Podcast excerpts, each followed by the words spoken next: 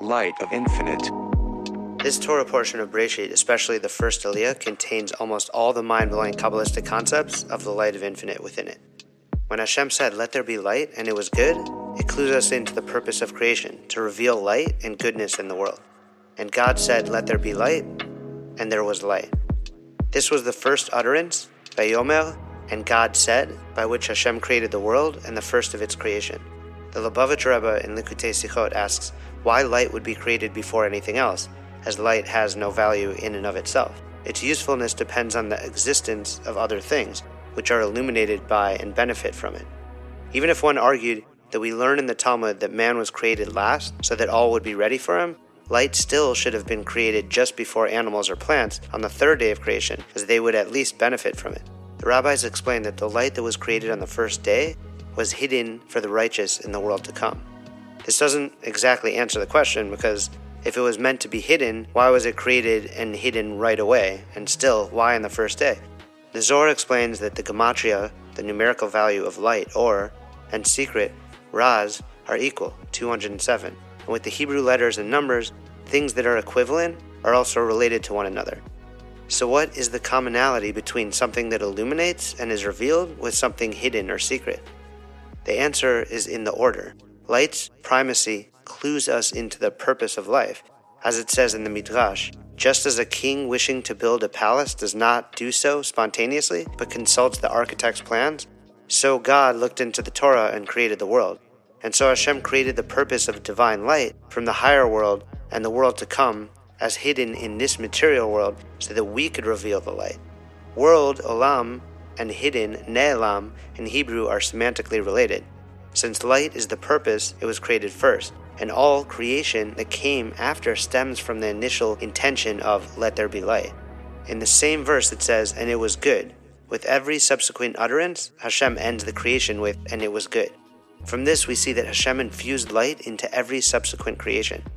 Now we see the commonality mentioned in the Zohar between light and hidden or secret. The light that was once fully revealed prior to all creation is now hidden in this physical and material world. The more we reveal it, the closer we get to the time of full revelation and full redemption, when light is likened to that of the first day. The light is hidden in the Torah, and the mitzvot reveal the light. When a person performs the mitzvot with their heart, there's no end to the light that can manifest. The Rebbe teaches that if light is the purpose of every created thing, then it also must be the purpose of darkness. So we learn that darkness isn't meant to be avoided, but to be transformed into light. I always think of the two teachings around light and darkness, one from the Zohar and the other one from Martin Luther King Jr. The Zohar teaches that darkness isn't an entity unto itself, it's the absence of light. And if darkness is the absence of light, then a little bit of light, a little bit of love will illuminate a lot of darkness. And as Martin Luther King reminded us so eloquently, darkness cannot drive out darkness. Only light can do that. Hate cannot drive out hate. Only love can do that.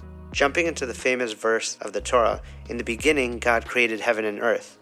Many combine the first three verses as in the beginning of God's creation, when the earth was without form and empty. God said, Let there be light. The fourth verse is very telling. God saw the light was good, and God separated the light from the darkness. Chazal, our sages, teach that world was created with ten utterances, which Hashem spoke into the six days of creation. However, if you identify all of the instances of Vayomer and God said, which introduces each utterance, you will see there are only nine. Chazal explained that the first word, Breshit, in the beginning is also an utterance, the concealed saying, even though it is not preceded by the word Vayomer. This implies that Hashem is hidden from us, and it's our task to reveal the concealed, to bring down the light of infinity into this world of finitude. Rabbi Abba, who moved from Babylonia to Israel, explains that since the higher world is concealed, everything associated with the higher world is also concealed, because it all stems from the part of Breshit which all the other days stem from. That is to say that all nine utterances said throughout the days of creation are included in the first utterance, Breshit, in the beginning. Within Breshit bara, which means he created, the sheet also means six. And so we can see from the root of the words themselves that all six days of creation are contained in the words Breshit bara, literally, he created six. Many ask why the Torah begins with the letter Bet, as in Bereshit, instead of Aleph, which is the first letter of the Hebrew alphabet, while the Torah ends with the letter Lamed of the word Yisrael. We see that the first and last letters spell Lev, heart, As we see throughout the Torah that Hashem commands us to offer sacrifices if our heart moves us, we see that the heart is at the center of true tshuva, meaning to return, which is how we connect to the divine light and indeed our purpose. Rabbi Nachman of Breslov teaches that a person's spirit resides in their heart, always motivating the person to greater heights, and the Torah itself represents the heart, which is the dwelling place of the spirit. Rabbi Nachman teaches that the more we attune our hearts to Hashem, the more revealed Hashem becomes in creation. We find Hashem's holy name, Elohim, appears 32 times in the account of creation, which corresponds to the gematria, the numerical value of the word lev, heart. In Kabbalah, there are also 32 paths that are seen in the elements of the Sefirot, the tree of life, which consists of 10 numbers and 22 letters.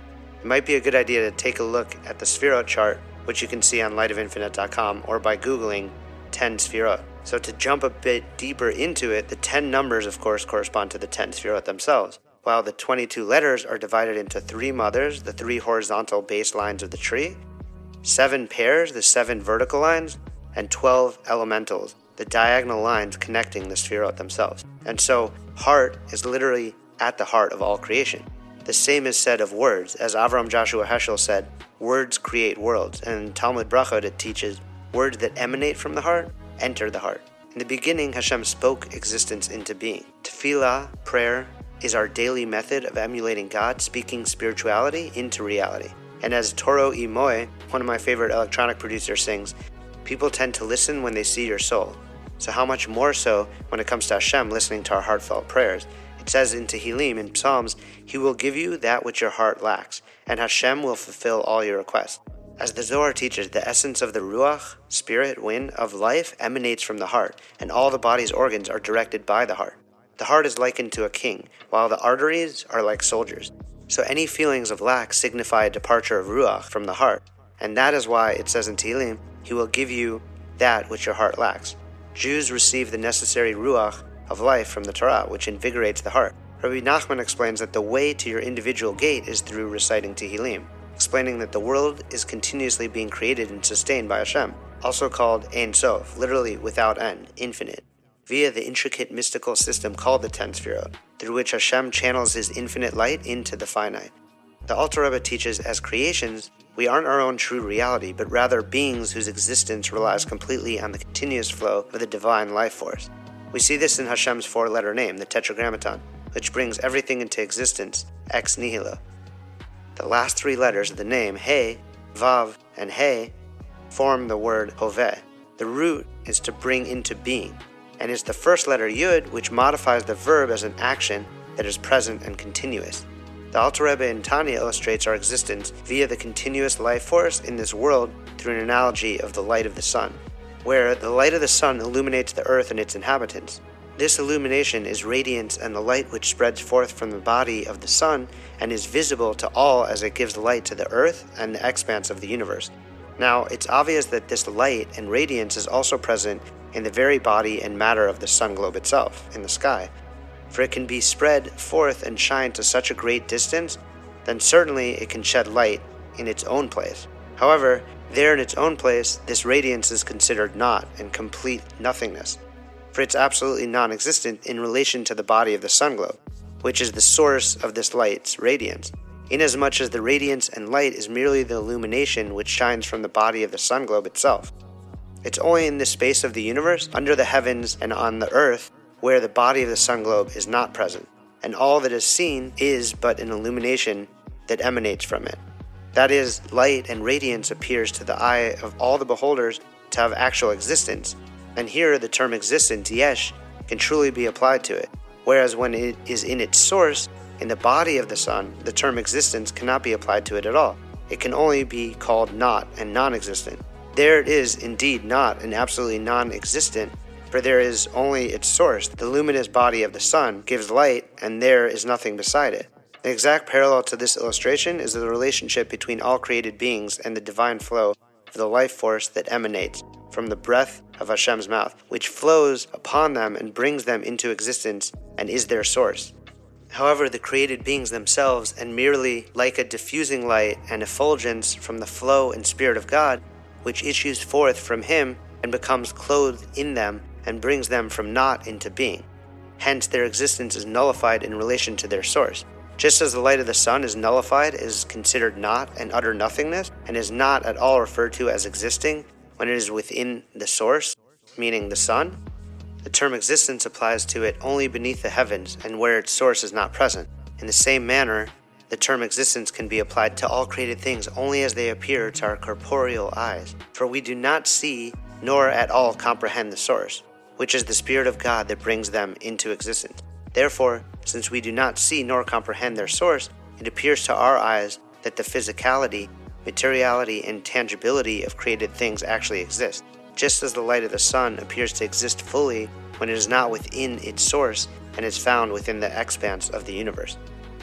If we look at the world, or even ourselves like the sun, and the light of the sun as Hashem, then we could see that even if the sun's rays are found within its body or ourselves, those rays can't be said to exist there, as they are in a non existent state, since they do not have a separate identity.